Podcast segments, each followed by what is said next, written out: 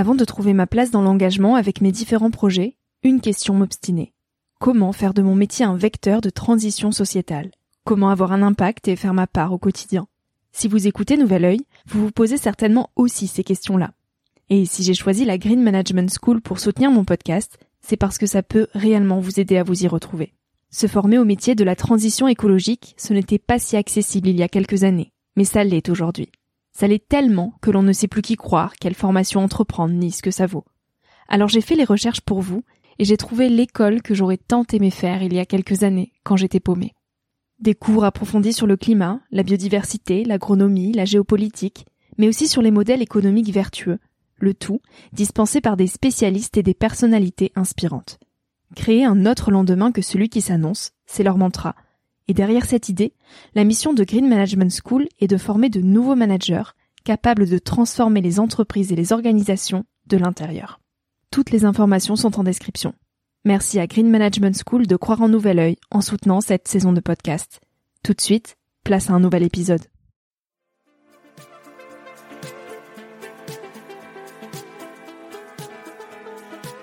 Hello, je suis Victoria et j'ai 24 ans. Chaque semaine, j'embarque mon micro jeune et je pars à la rencontre de personnes inspirantes pour poser mes questions sur ce qui fait nos vies, dans un monde où l'on se cherche et où on questionne notre avenir. J'espère qu'écouter le parcours et les conseils de ces personnes qui ont rêvé et osé faire de leur rêve une réalité t'aidera toi aussi à avancer d'un pied plus sûr dans la vie. Alors je t'invite à emprunter un nouvel œil pour regarder le monde sous un autre angle, pour te recentrer sur ce qui est essentiel et sur qui tu es pour t'aider à trouver ton chemin et surtout à oser.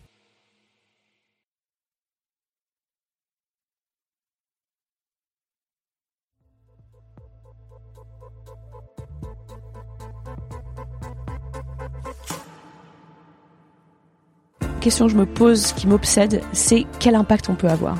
On a tous un rôle à jouer, quel que soit d'où on vient, euh, le cadre familial dans lequel on a grandi, quelles que soient nos capacités, notre cercle d'influence. On a tous une voix, on a tous un rôle à jouer. On peut tous avoir un impact.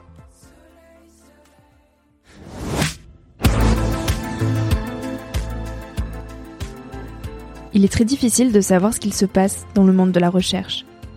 Même le résumé du rapport du GIEC d'une trentaine de pages est inabordable.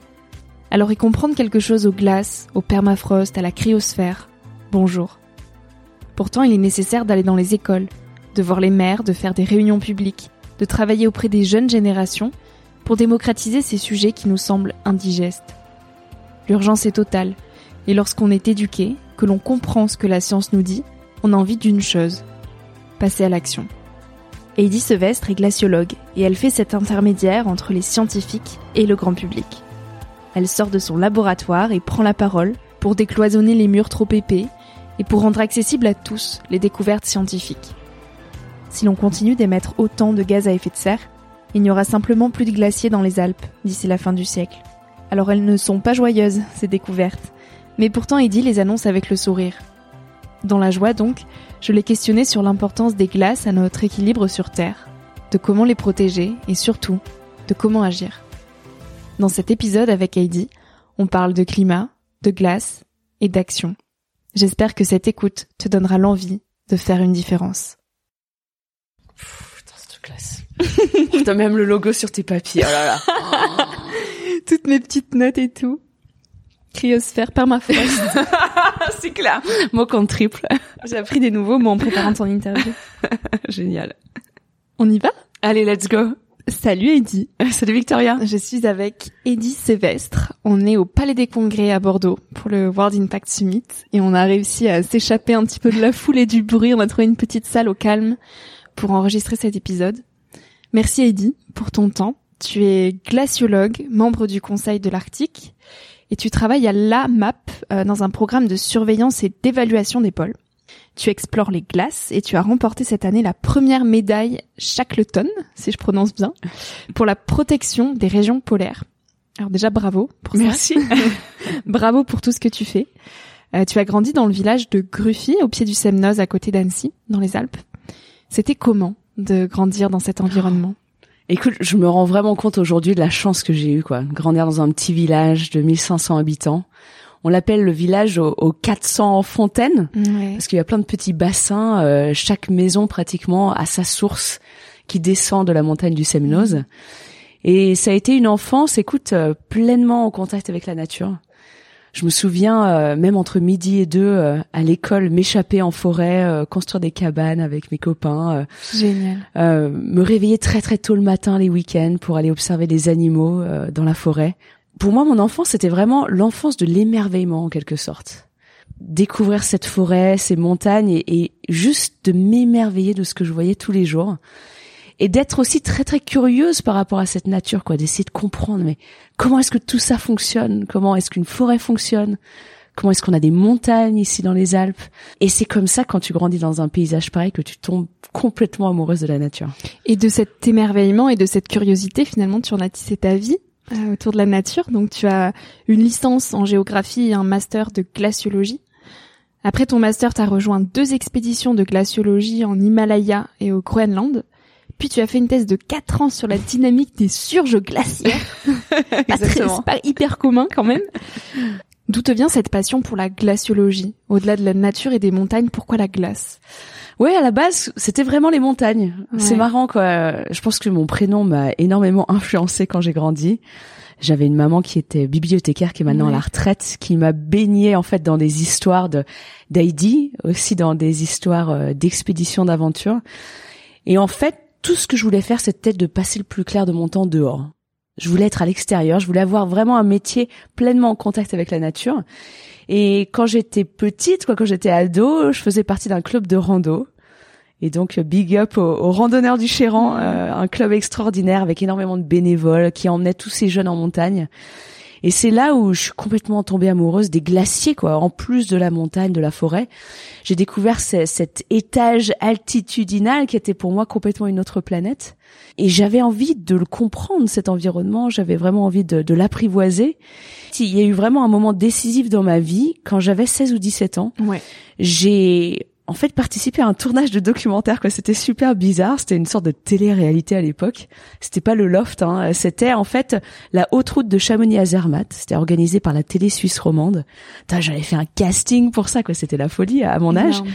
et en fait euh, pendant ces ces dix jours de rando donc de. Chamonix à Zermatt par les glaciers euh, j'ai rencontré un guide de haute montagne Hubert un, un guide extraordinaire de Verbier avec qui j'ai reconnecté il y a pas longtemps euh, et Hubert m'a dit, écoute, il y a des gens, on les paye pour étudier les glaciers, euh, on les appelle les glaciologues. Et pour moi, ça a été un véritable moment eureka, cette conversation avec Hubert. Et je me suis dit, bah voilà quoi, c'est tout Ça simplement ce que je vais faire. Je vais devenir glaciologue. Donc à 16 ans. Ouais. Et quelle chance, en tout cas, quand t'es ado, tu sais, je bosse avec beaucoup de jeunes aujourd'hui, c'est tellement difficile de savoir exactement ce qu'on veut faire, d'essayer de, de trouver une voie, d'essayer de trouver une passion, en fait, qui nous anime. Et moi, j'ai eu la chance, en fait, très vite, de me rendre compte que ma passion pouvait devenir euh, ma raison d'être, pouvait devenir mon métier, ma profession. Et ça a été vraiment ma ligne directrice. Et aujourd'hui, tu peux pas t'imaginer, mais pratiquement tous les jours, je me dis, mais je suis tellement contente d'avoir pu voit. faire ce métier. Je suis ultra épanouie et en fait, j'aime énormément ce que je fais. Ça se ressent tellement. Donc dès 16 ans, tu t'es dit, ma vie, ça sera être glaciologue. Ouais. Et il n'y avait pas de plan B possible. Tu y croyais. euh, Mais j'y croyais à fond. Et tu sais, c'est marrant parce qu'ensuite j'ai fait un lycée agricole, Oui. et ce qui est peut-être pas la voie, euh, la voie royale pour devenir glaciologue, parce que j'ai- j'aimais ce contact avec la terre, avec la nature. Et je me souviens avoir cette conversation avec mes camarades de classe où on se disait, est-ce qu'on choisit un métier où notre métier c'est notre passion, ou est-ce qu'on choisit un métier peut-être avec la pression des parents, plus un métier alimentaire, tu vois, qui va bien payer, qui va nous donner une bonne situation. Et pour moi, il n'y avait pas de plan B, ouais. C'était glaciologue ou rien. Hmm. Et tes parents t'encourageaient? Écoute, mes parents en tout cas ne m'ont jamais mis de barrière. Ok. Euh, et je pense que c'est quelle chance quoi d'avoir des, des parents qui nous font complètement confiance. Bien sûr qu'ils ils m'ont un petit peu alerté, ils m'ont dit est-ce que c'est vraiment ce que tu veux faire? Est-ce que tu sais que ça va peut-être te permettre d'avoir un salaire? Est-ce que tu sais comment ça marche d'être glaciologue? Et je pense que c'est très bien d'avoir des parents qui nous font réfléchir vraiment à notre euh, plan de vie. Euh, mais ils m'ont jamais mis de barrière. Et aujourd'hui encore, je pense qu'ils savent pas tout à fait ce que je fais, et peut-être tant mieux d'une certaine Mhm. façon. Parfois, c'est un peu touchy euh, sur le terrain, mais j'ai des parents qui m'ont toujours euh, donné carte blanche, et aujourd'hui qui sont super contents, en tout cas, de voir euh, ce que j'arrive à faire. Hmm, hmm. Edith, c'est hyper beau de te voir avec euh, autant le sourire et autant d'enthousiasme parce que tu traites quand même des sujets qui sont assez plombants et tu fais des découvertes euh, quasiment quotidiennement euh, de choses qui sont graves et urgentes. Donc aujourd'hui, ton travail est essentiellement basé sur les recherches de terrain. Tu te focalises sur la dynamique des glaciers en Arctique et sur la structure des barrières de glace en Antarctique. Quand on pense aux glaces, on pense rarement aux conséquences que ça peut avoir parce que c'est loin de nous et pourtant nos quotidiens dépendent de ces glaciers.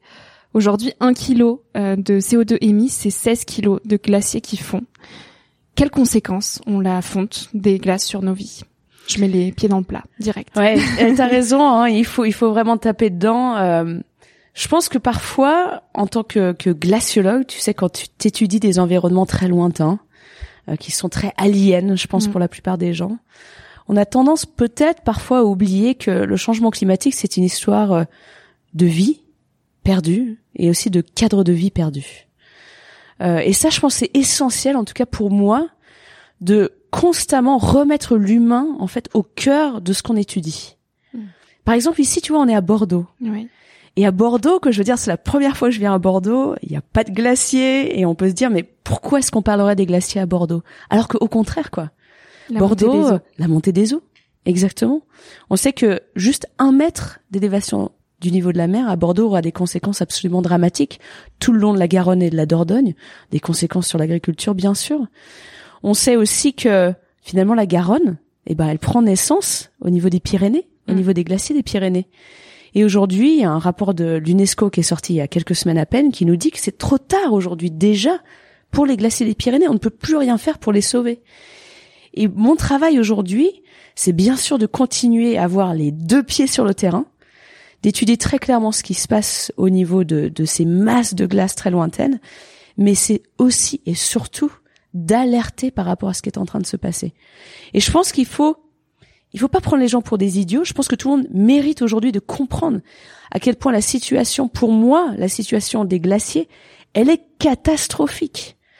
On parle de peut-être plusieurs mètres d'élévation du niveau de la mer d'ici la fin du siècle. On parle de la perte de, ressources d'eau potable liées à la perte des glaciers de montagne. Et aujourd'hui, écoute, j'essaie sans relâche d'alerter les gouvernements, mais surtout d'alerter euh, le grand public, les jeunes et les moins jeunes, d'alerter le secteur privé, parce qu'aujourd'hui, on a besoin de tout le monde. On a besoin vraiment de se serrer les coudes, on a besoin de se préparer par rapport à ce qui va nous tomber dessus. Mais aujourd'hui, il n'est pas trop tard pour éviter le pire par rapport à ces régions de neige et de glace. Mais ça veut nous demander énormément de travail. Et c'est vraiment maintenant, dès maintenant qu'il faut agir. Ces glaciers qui sont aussi la plus grande réserve de douce sur Terre. C'est ça. Quand tu regardes les glaciers de montagne et que j'aime énormément, quoi. Je viens d'Annecy, quoi. Je suis née à Annecy, j'ai grandi à Gruffy. Oh, il y a des glaciers tout autour euh, mm. euh, de nos massifs montagneux. C'est 3,5 milliards de personnes sur Terre qui dépendent de l'eau des glaciers de montagne. Non mais c'est hallucinant quand tu penses à des chiffres pareils. Donc c'est de l'eau qui est utilisée comme eau potable, comme tu viens de le dire, pour mm. tout ce qui est sanitaire, pour tout ce qui est agriculture, bien évidemment. Imagine, pense aux glaciers de l'Himalaya, qui sont directement connectés aux parties sur Terre qui ont la plus grande densité de mm. population. C'est aussi la production d'hydroélectricité en France qui est directement liée à l'eau des glaciers. C'est aussi nos centrales nucléaires qui sont refroidites par l'eau des glaciers. Si on a encore de l'eau euh, dans la Garonne ou dans le Rhône pendant l'été, c'est aussi grâce aux glaciers. Et aujourd'hui, on a émis tellement de gaz à effet de serre dans l'atmosphère qu'il y a déjà une grande partie de ces glaciers qui sont condamnés. Et si on continue sur notre trajectoire actuelle, on risque de perdre tous les glaciers des Alpes, pratiquement tous les glaciers des Alpes, d'ici la fin du siècle, quoi. Donc, agir, agir, agir dès aujourd'hui. Oui, oui, tu viens de le dire et justement c'était ma transition à la prochaine question, le fait que l'avenir des glaciers dans les Alpes, on, est sur une trajectoire de perdre euh, pratiquement tous ces glaciers d'ici la fin du siècle. Euh, le problème c'est qu'aujourd'hui les concentrations de CO2 continuent d'augmenter dans l'atmosphère. Donc comment on fait? C'est ça qui est fou parce qu'il faut, en fait je pense que c'est vraiment ce qu'on appelle la, bottom line quoi. Mm.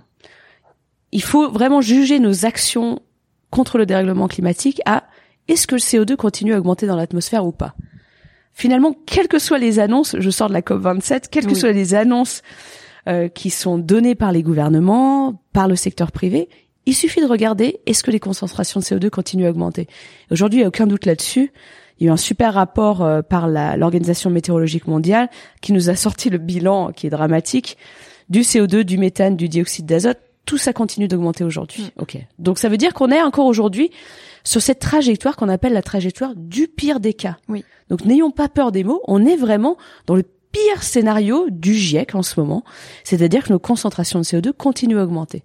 Donc sur cette trajectoire actuelle, euh, on est vraiment sur cette trajectoire où on va perdre probablement 94% des glaciers des Alpes d'ici la fin du siècle. Donc c'est-à-dire c'est dans 70 à 80 ans à peine, on risque de perdre toutes ces ressources en eau. Et nous, on est vraiment les doigts dans la prise. Il faut bien comprendre que cette eau, on en a clairement besoin au quotidien. Et aujourd'hui, ce qui est un peu dommage, c'est que la communauté scientifique n'est cap- pas capable de dire quelles sont les ressources économiques directes que l'on tire de ces glaciers-là. Pour nous, c'est acquis que chaque année, chaque été, les glaciers vont nous donner de l'eau. C'est acquis, en fait, on se pose même pas de questions. Alors que finalement, chaque mètre cube de ces glaciers, c'est inestimable, en fait, la valeur que ça nous apporte, la valeur de ces écosystèmes-là. Et aujourd'hui, pour nous, on a l'impression qu'on en bénéficie gratuitement. Et il faut vraiment qu'on comprenne ce qu'on est en train de perdre. Bien sûr, la valeur économique, mais il n'y a pas que ça. Il y a la valeur culturelle qui est associée à ces glaciers, à ces paysages-là. Euh, il y a la valeur euh, en termes de biodiversité aussi, ce que ça nous apporte. Parfois, ces écosystèmes sont des puits de carbone aussi. Et, et aujourd'hui, on ne peut pas continuer dans cette direction-là. A, on n'est pas du tout adapté à ce qui va nous arriver dessus. Et aujourd'hui, il faut à tout prix qu'on arrête d'utiliser autant d'énergie fossile. Mm. Pour essayer aussi de démocratiser au mieux le sujet, euh, j'aimerais juste faire un petit point focus sur le permafrost, Ah ouais. donc euh, qui Mm. est euh, un sol gelé toute l'année, qui est un puits de carbone qui absorbe nos émissions de gaz à effet de serre. Et 25% de nos terres sont du permafrost dans l'hémisphère nord. Si ce permafrost fond, euh, quand le permafrost dégèle, c'est toute la matière organique à l'intérieur qui rejette des gaz à effet de serre, dont le méthane. Et donc en fait, il y a des donc ça tu vas l'expliquer mieux que nous, mais il y a des boucles de rétroaction qui se créent, c'est-à-dire qu'après ça entraîne des événements en chaîne qui sont incontrôlables. Est-ce que tu peux nous expliquer ce, ce phénomène-là? Parce que c'est au-delà du fait que la fonte des glaciers entraîne la montée des eaux, il y a aussi euh, ces fameuses conséquences qui parfois sont trop peu mentionnées quand on parle de la fonte des glaciers. Oui, complètement. Et c'est vrai que le permafrost, alors en parlant de sujets euh, aliens ou sujets euh, où on a l'impression que c'est très loin de nous, alors le permafrost, c'est particulièrement ça. Mm. Et écoute, ce qui est fou, c'est qu'on oublie peut-être, mais du permafrost, on en a chez nous en France aussi. Mmh. Euh, on en a dans nos très hautes montagnes. Ok. Euh, tu sais, dans les Alpes, en fait, c'est un sujet euh, qui nous inquiète beaucoup en ce moment, parce qu'on a du permafrost, par exemple, dans le massif du Mont Blanc. Et dans toutes les montagnes qui sont au-delà de 3000, 4000 mètres d'altitude, ce permafrost, chez nous, Mm. c'est en quelque sorte le ciment naturel de nos montagnes. Donc pense à l'aiguille du Midi, tu vois, dans le massif du. Mont Blanc, magnifique euh, pic montagneux. Et ben l'aiguille du Midi, euh, aujourd'hui, si toutes ces roches elles tiennent les unes collées aux autres, c'est grâce au permafrost. Donc ce permafrost, c'est cette glu, ce, ce, ce truc gelé en fait qui maintient tout ça ensemble. Et aujourd'hui, euh, le dégel du permafrost dans les Alpes, les Alpes qui se réchauffent deux fois plus vite que le reste du territoire français, hein, et ben ça crée tout un tas de conséquences directes chez nous. Et on voit par exemple des, courses de montagne, des randos qu'on ne peut plus faire maintenant pendant l'été, pendant l'automne, parce que ces montagnes se désintègrent aujourd'hui. Tellement que le, cette glu naturelle, ce ciment naturel dégèle, et donc on a des chutes de pierres, des glissements de terrain hallucinants, et qui mettent en péril toute une économie qui est associée à ça. Et moi qui adore l'alpinisme, la randonnée, c'est ultra dangereux, c'est vraiment terrifiant en fait ce qui est en train de se passer. Et je pense bien évidemment aux guides de haute montagne. Oui. Mais quand on regarde ce qui se passe plutôt au niveau de la Sibérie, au niveau de l'Arctique, Mm. qui est une région euh, que je connais très bien, Mm. par quoi ça se traduit ce dégel du permafrost? Ça se traduit en deux choses. Déjà, 60 à 70% des infrastructures arctiques sont construites sur du permafrost. Ah oui. Donc c'est énorme. Ouais. Donc c'est-à-dire, euh, imagine des villes, des villages, imagine des mines, imagine des pipelines qui sont construits directement sur un sol qui est gelé, donc en, en gros du ciment, mais maintenant du ciment qui dégèle, Mm. donc qui va déstabiliser toutes ces infrastructures. Donc ça c'est que le début du problème. hein. Là vraiment, c'est très difficile à arrêter un, un permafrost qui dégèle, mais aussi quand il dégèle, comme tu l'as si bien dit, le problème c'est que le permafrost c'est rempli de matière organique. Et plein de petites bactéries, de petits microbes, de petits virus vont se réveiller, vont se mettre à manger euh, cette matière organique et en mangeant cette matière organique, vont rejeter des gaz à effet de serre, notamment beaucoup de méthane qui est mm. super efficace en termes de réchauffement climatique, mm. mais aussi du CO2. Et là, c'est vraiment ce qui est très flippant. C'est que ça va accélérer d'autant plus le phénomène. C'est un phénomène, comme tu le dis si bien, qui s'auto-alimente en fait. Que le permafrost aujourd'hui dégèle parce que les températures augmentent. En dégelant, il augmente les concentrations de gaz à effet de serre qui vont en plus accélérer le réchauffement des régions comme l'Arctique. Et aujourd'hui, on parle du pays du permafrost. Donc le permafrost, aujourd'hui, en 2022, il émet autant de gaz à effet de serre qu'un pays comme le Japon. Et je trouve que c'est très parlant de mettre euh, en parallèle en fait des émissions d'un écosystème naturel par rapport à un pays. Si on continue à augmenter les concentrations de gaz à effet de serre, le permafrost, il va se mettre à émettre autant qu'un pays comme l'Inde d'ici la fin du siècle. Si on continue à augmenter nos concentrations de gaz à effet de serre, mmh. il va se mettre à émettre autant que l'Union européenne tout entière. Une fois que le permafrost commence à dégeler, ça va impacter notre planète sur des générations et des générations, sur au moins 100 à 150 ans toutes ces connaissances que tu as en tant que scientifique, tu essaies justement de les décloisonner de cet aspect très scientifique et de les amener au grand public. Donc tu sensibilises auprès de décideurs et de la société à l'importance aussi de la cryosphère. Donc la cryosphère, c'est toutes les étendues gelées ou glacées sur Terre, donc les glaciers, les calottes polaires, le permafrost, les glaces, etc. Et aux besoins urgents d'une action climatique plus ambitieuse. Donc tu étais notamment à la COP 27 là il y a, il y a quelques jours une fois qu'on est sensibilisé et qu'on a toutes ces informations en tête, là, je pense que voilà, on vient de mettre euh, le, schéma dans la tête de celles et ceux qui nous écoutent. Où sont les solutions aujourd'hui? Pour qu'on ne termine pas cet épisode en se disant, ok, donc là, Eddie nous a dressé un, un portrait hyper sombre de l'avenir des glaciers. Qu'est-ce qu'on fait une fois qu'on est sensibilisé? Écoute, moi, je vois vraiment mon rôle en tant que, que passeuse de science, en tout cas. J'essaie de tout faire pour que tout le monde comprenne ce qui se passe du moins au niveau de la cryosphère, comme tu l'as dit, parce que aujourd'hui, la science mérite d'aller directement au contact des populations, au-delà des publications scientifiques, au-delà des rapports scientifiques. Il faut vraiment que nous, les, les experts entre guillemets, euh, aient une communication beaucoup plus proactive. Il faut qu'on aille à la rencontre mmh, des décideurs. Ah ouais, tout à fait. Il faut qu'on rende cette science, quoi, je veux dire, super excitante, super intéressante. C'est la folie ce qui se passe au niveau scientifique. On, est en train de, de, vivre une révolution au niveau de nos techniques, de nos compréhensions du changement climatique. C'est fascinant. C'est passionnant et tout le monde est en mesure de le comprendre si on emploie des mots simples. Et tout à fait. Et je pense qu'il faut vraiment pas avoir peur d'aborder des sujets qui ont l'air très complexes, mais en fait, tout le monde est en capacité de comprendre ce qui se passe. Quoi, je le vois quand j'interviens dans des écoles primaires, c'est hallucinant mmh. à quel point euh, tout le monde peut acquérir ces sujets-là euh, et les appréhender, les adopter et, et vraiment motiver le passage à l'action. Et c'est ça qui est capital pour moi aujourd'hui. C'est vraiment de faire en sorte que tout le monde comprenne ce qui se passe, parce que je le vois au quotidien. Quand on comprend vraiment ce qui se passe dans ses moindres détails, quand on, est vraiment à, dans cette, cette, euh, on a vraiment cette base scientifique qui est acquise. La première chose qu'on me pose, c'est mais qu'est-ce que je peux faire par rapport à ça?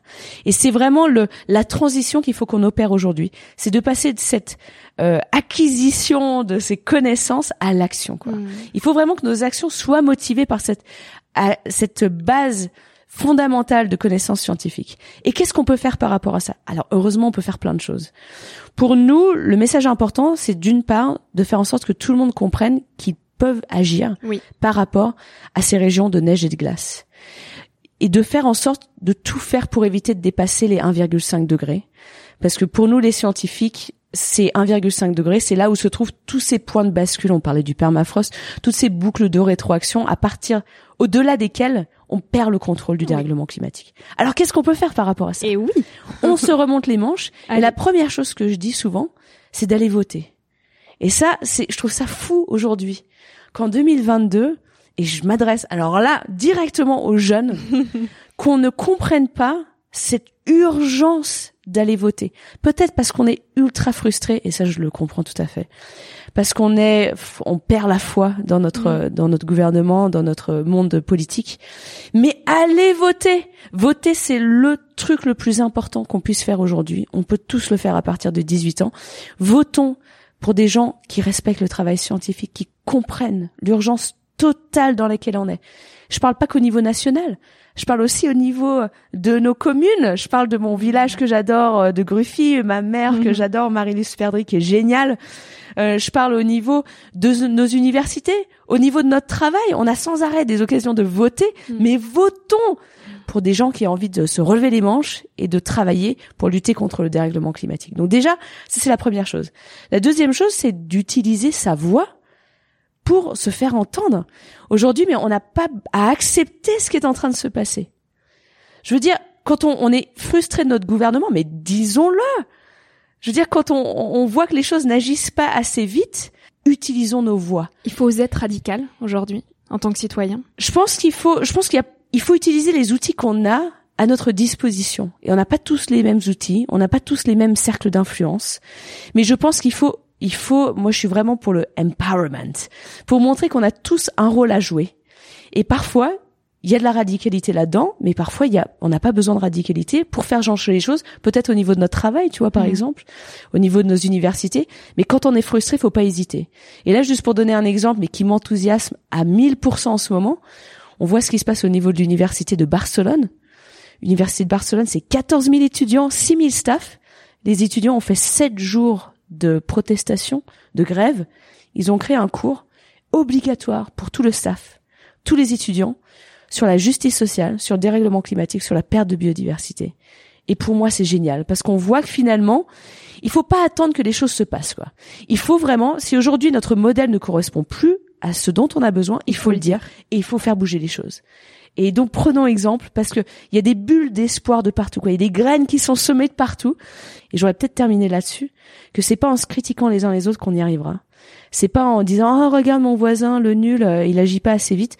Je veux dire personne n'est parfait dans la lutte contre le dérèglement climatique, dans la lutte pour la justice sociale, personne n'est parfait. Mais je pense qu'on a tous envie d'être du côté des solutions. Bien sûr. Donc on se serre l'écoute et puis on y arrivera ensemble. Et justement, sans parler de lutte, comment on peut rendre euh, cette quête joyeuse? Pour qu'on ait envie d'aller vers un monde beaucoup plus durable et euh, authentique Comment tu le vois, le monde de demain? Pour moi, c'est vraiment, euh, je m'épanouis vraiment dans l'action. Et, et, je pense qu'on peut, en fait, on peut se retrouver paralysé par rapport aux connaissances scientifiques. Moi, je le vois très bien. Moi, je suis pas souvent celle qui annonce des bonnes nouvelles, loin de là. Mais tu le fais avec le sourire. Mais j'essaye, ouais. Et, euh, et en fait, euh, j'essaye vraiment de faire cette transition le plus vite possible et de motiver les gens à passer à l'action, quoi. Et j'adore cette citation que je dis tout le temps, mais c'est, je crois, c'est Jane Fonda qui a dit que le meilleur remède face à l'anxiété climatique, c'est l'action. Et à quel point on s'épanouit dans l'action, quoi. À quel point on découvre des gens extraordinaires que je suis vraiment ravie de te, mmh. retrouver aujourd'hui. Moi aussi. Et, et de voir que finalement, on a tous envie d'un futur où il y a de la place pour tout le monde, où finalement euh, notre air, notre eau, nos sols sont beaucoup plus sains, un monde où, où, vraiment on s'épanouit tous, où on retrouve ce contact avec la nature. Et je veux dire aujourd'hui, il n'y a plus rien à attendre, il n'y a plus rien à faut pas attendre des solutions technologiques qui arriveront peut-être dans les prochaines décennies. Faut pas attendre que nos gouvernements se réveillent. Faut pas attendre que notre gouvernement change. Je veux dire, faut faire avec ce qu'on a maintenant, tout de suite. Et les solutions, elles sont là. Et les solutions, elles sont là. Et aujourd'hui, on comprend très clairement ce qui se passe. On a déjà tout testé. Et voilà, les solutions, elles sont là. On a toutes les cartes en main, donc agissons le plus vite possible. Comment on se projette dans la vie des grands aujourd'hui quand on a 20 ans et que à la fois il faut trouver euh, un travail, qu'on a la pression des parents qui nous disent il faut que tu trouves ce que tu fais. Voilà, il y en a qui n'ont pas eu la chance dès 16 ans de savoir qu'ils voulaient être glaciologue et qu'on a en même temps cette conscience écologique. Comment on se positionne? J'ose même pas imaginer à quel point ça doit être compliqué. Ouais, j'avoue pour moi c'était une évidence que j'allais faire. Mais quand je dialogue avec les jeunes aujourd'hui, waouh, c'est pas facile du tout quoi. Et ce que je leur recommande, c'est de, de tester plein de choses et justement de de contacter des associations, euh, des œuvres de charité et, d'essayer de comprendre comment eux aussi peuvent mettre leur pierre à l'édifice. Et, euh, et, justement d'être assez malin dans le choix de leurs études, mais de pas s'enfermer dans des silos. Aujourd'hui, on voit que ce qui marche, c'est d'être vraiment super interdisciplinaire, d'avoir une vision vraiment euh, horizontale des choses, de pouvoir euh, peut-être tu vois moi je suis, je suis scientifique mais j'essaie vraiment euh, de dialoguer avec plein d'autres plein d'autres mondes, le monde privé, le monde des gouvernements, essayer de m'ouvrir le plus possible à d'autres silos qui me sortent vraiment de ma zone de confort. Et c'est vraiment ce que je leur recommanderais, c'est de tester plein de choses et de surtout pas se mettre une pression de fou. Parce qu'aujourd'hui, on sait que les métiers de demain n'existent pas aujourd'hui et donc de, de se lancer dans une direction et de voir quoi si si finalement de lancer des pattes au mur et de voir si elles collent tu vois. Hmm. et, euh, et d'oser en fait sortir de leur zone de confort. Jouer avec la vie. et de jouer avec la vie et de et de écoute moi c'est fou mais je fais vraiment hyper confiance à la vie. Euh, je me laisse je des fois je fais des sauts dans le vide hallucinants. Et je me dis que de toute façon je retomberai sur mes pattes quoi. Parce que c'est vraiment en allant vers l'autre en, en sortant de sa zone de confort en osant euh, soutenir aider euh, en se serrant les coudes qu'on ferait des rencontres extraordinaires et que et que finalement on découvre des choses que l'on ne connaissait pas avant. Et dit, on va passer à des questions un peu plus philosophiques, loin de la rationalité de la science. Qu'est-ce qui t'anime tant dans l'idée de préserver la vie? Qu'est-ce qui m'anime tant? Écoute, moi je pense que à force de passer du temps dans ces régions euh, extraordinaires, dans ces régions de neige et de glace, euh, j'ai conscience de deux choses. Je pense j'ai conscience du merveilleux en fait, euh, de à quel point ces paysages sont extraordinaires, euh, mais aussi éphémères, et que finalement le temps passe tellement vite, que la vie est tellement courte que j'ai envie de tout faire pour que les générations suivantes aient la même chance que j'ai aujourd'hui, quoi. De pouvoir passer autant de temps auprès des glaciers, quoi, et de me rendre compte à quel point euh, ces environnements qui donnent la vie, les glaciers, c'est l'eau, hein. C'est vraiment l'origine de la vie. Moi, j'ai qu'une envie, c'est que les générations suivantes aient cette occasion-là aussi. Et est-ce qu'être conscient de cet éphémère, ça donne d'autant plus d'intensité à la vie? Complètement. Moi, j'ai vraiment, euh, écoute, je me réveille le matin, euh, je me dis voilà, j'ai quelques heures pour faire une différence aujourd'hui. J'ai, j'allais dire, que j'ai un peu le, chaud, le, le- le feu aux fesses, mais c'était pas la bonne expression. mais c'est vrai quoi. Oui. Je me réveille avec une motivation de fou quoi, Ouais. parce que voilà, chaque jour compte. Et je me rends compte aussi, tu vois, je te parle du merveilleux, je parle de tout ce qui est positif par rapport à ces environnements-là, mais je me rends compte aussi à quel point quand on les titille ces environnements-là, ils sont dangereux quoi. Que c'est des environnements qui donnent la vie, c'est des environnements qui reprennent la vie très vite. On voit ce qui se passe au niveau du Pakistan euh, avec des inondations de fous, des pluies torrentielles, euh, la perte de leurs glaciers aussi. Et donc je suis parfaitement consciente que, que cette nature, quand on, on travaille avec elle, elle nous apporte énormément. Quand on travaille contre elle, on se le prend au mille, quoi. Et aujourd'hui, vraiment, c'est ça qui me terrifie aussi, c'est de me rendre compte à quel point aujourd'hui on ne travaille plus du tout avec elle, on est complètement déconnecté de ce qui se passe, mais mais on a peut-être oublié ça. Et On donc a elle nous rappelle qu'elle est là. Elle nous rappelle qu'elle est là. on a oublié que c'est difficile d'arrêter un, un océan qui qui augmente en volume, c'est difficile de ralentir la fonte du permafrost, et, et c'est ça, on l'oublie, on, on perd tout, quoi. Et la vie, c'est quoi pour toi, dans son ensemble? Comment on traverse son existence? Pour moi, écoute, le mot qui m'obsède en ce moment, c'est vraiment l'impact. Mm. Et c'est marrant parce qu'on est au World Impact Summit Ouais. aujourd'hui. Euh, mais pour moi, euh, voilà, c'est peut-être philosophique, mais je pense qu'on a tous un, un rôle à jouer. Et c'est vrai que la question que je me pose, qui m'obsède, c'est quel impact on peut avoir. Je pense qu'on a voilà, on a tous un rôle à jouer, quel que soit d'où on vient. euh, euh, le, le cadre familial dans lequel on a grandi, quelles que soient euh, nos capacités, notre cercle d'influence, on a tous une voix, on a tous un rôle à jouer. On peut tous avoir un impact. Et mon frère m'avait dit ça une fois. Il m'avait dit, écoute, Heidi, dans la vie, euh, soit on œuvre pour protéger la planète, soit on fait l'inverse, quoi. Peut-être qu'il m'avait dit ça dans le sens où, à cette époque, peut-être qu'il se posait la question par rapport à lui et son propre travail. Peut-être qu'il avait l'impression de ne pas aider à protéger la planète, je ne sais pas. Mais je pense qu'aujourd'hui, on, on se sent peut-être tous assez coupables par rapport à ce qui se passe. On, on a tous beaucoup de responsabilités sur les épaules. Mais on a tous un rôle à jouer, quoi. Et on peut tous avoir un impact. Alors, faisons en sorte que cet impact il soit le plus positif Mhm. possible. Quand on met l'impact au cœur de nos vies, j'aime pas vraiment ce mot, mais c'est quelque part un sacrifice aussi de sa vie, parce qu'il n'y a pas de porte qu'on ouvre le matin et qu'on referme le soir, ça nous habite au quotidien. Comment toi tu arrives à garder un équilibre et à te préserver entre tous ces chiffres, ces sollicitations, et à quand même garder un petit moment juste pour toi et à couper du bruit du monde? Tu y arrives? C'est pas facile du tout. ouais. Alors, je, je te cache pas qu'en ce moment, c'est mission impossible. Mais je sais que pour moi, le seul moyen de recharger mes batteries, ah, ça paraît con, hein, mais c'est de voir des glaciers en fait. Et donc, je me force vraiment à prendre des moments où je coupe tout et je me dis bon allez là, faut que j'aille voir un glacier. parce que en fait c'est vraiment le moment où je recharge mes batteries et en fait où tout ce que je fais prend du sens quoi. Et c'est aussi simple que ça pour moi quoi. C'est de me tr- retrouver en pleine nature voir ces beaux glaciers et de me dire bah voilà tout prend du sens quoi. C'est pour ça que je me bats au quotidien quoi. Mais c'est clair comme tu le dis que c'est un ouais j'aime pas trop dire un combat mais c'est vraiment une mission en tout cas Oui. qui m'habite euh, qui habite tout mon être quoi pour le meilleur et pour le pire Mm. ça c'est sûr et que parfois euh, c'est un peu la folie comme en ce moment mais que il y a vraiment plus de temps à attendre quoi Tu et sais que- pourquoi tu le fais. et voilà, je me réveille le matin, je sais pourquoi je le fais, et je suis peut-être crevée au quotidien, Mm. mais en fait, ça me donne aussi beaucoup d'énergie d'agir, quoi. Et, euh, et si j'étais pas dans l'action permanente, euh, je pense que très vite je perdrais la foi et je- peut-être que je me poserais trop de questions, quoi. Oui. Donc il faut vraiment que je sois constamment, constamment dans le mouvement et dans l'action. Ouais, L'action meilleur remède contre les co-anxiétés. c'est sûr. Quelles sont tes prochaines expéditions prévues? Est-ce que tu as prévu d'aller en Arctique, en Antarctique dans les mois à venir? Écoute, ouais, j'ai vraiment un projet qui me, oh là là, en, en parlant de de temps qui passe et de course Mhm. contre la montre, j'ai un projet là qui me qui me motive énormément, qui est un projet sur les glaciers tropicaux qui s'appelle euh, The Last Tropical Glaciers, donc les derniers glaciers tropicaux. Et donc ce sont en fait ces glaciers qui sont le long de l'équateur. Euh, on parle souvent du Kilimanjaro, mais il y en a plein en fait. Il y a des glaciers notamment en Colombie, avec plein de projets euh, de citizen science en Colombie qui sont extraordinaires. Et en fait, les, les glaciers, qui, ils sont tous en train de disparaître, malheureusement. Aujourd'hui, on a passé ce seuil où on ne peut plus rien faire pour ces glaciers. Mm. Donc, on va ne faire qu'assister à leur disparition, malheureusement. Et moi, je suis vraiment convaincue, comme comme beaucoup, que Mhm. si on oublie le, le passé, si on oublie l'histoire, ça se répète.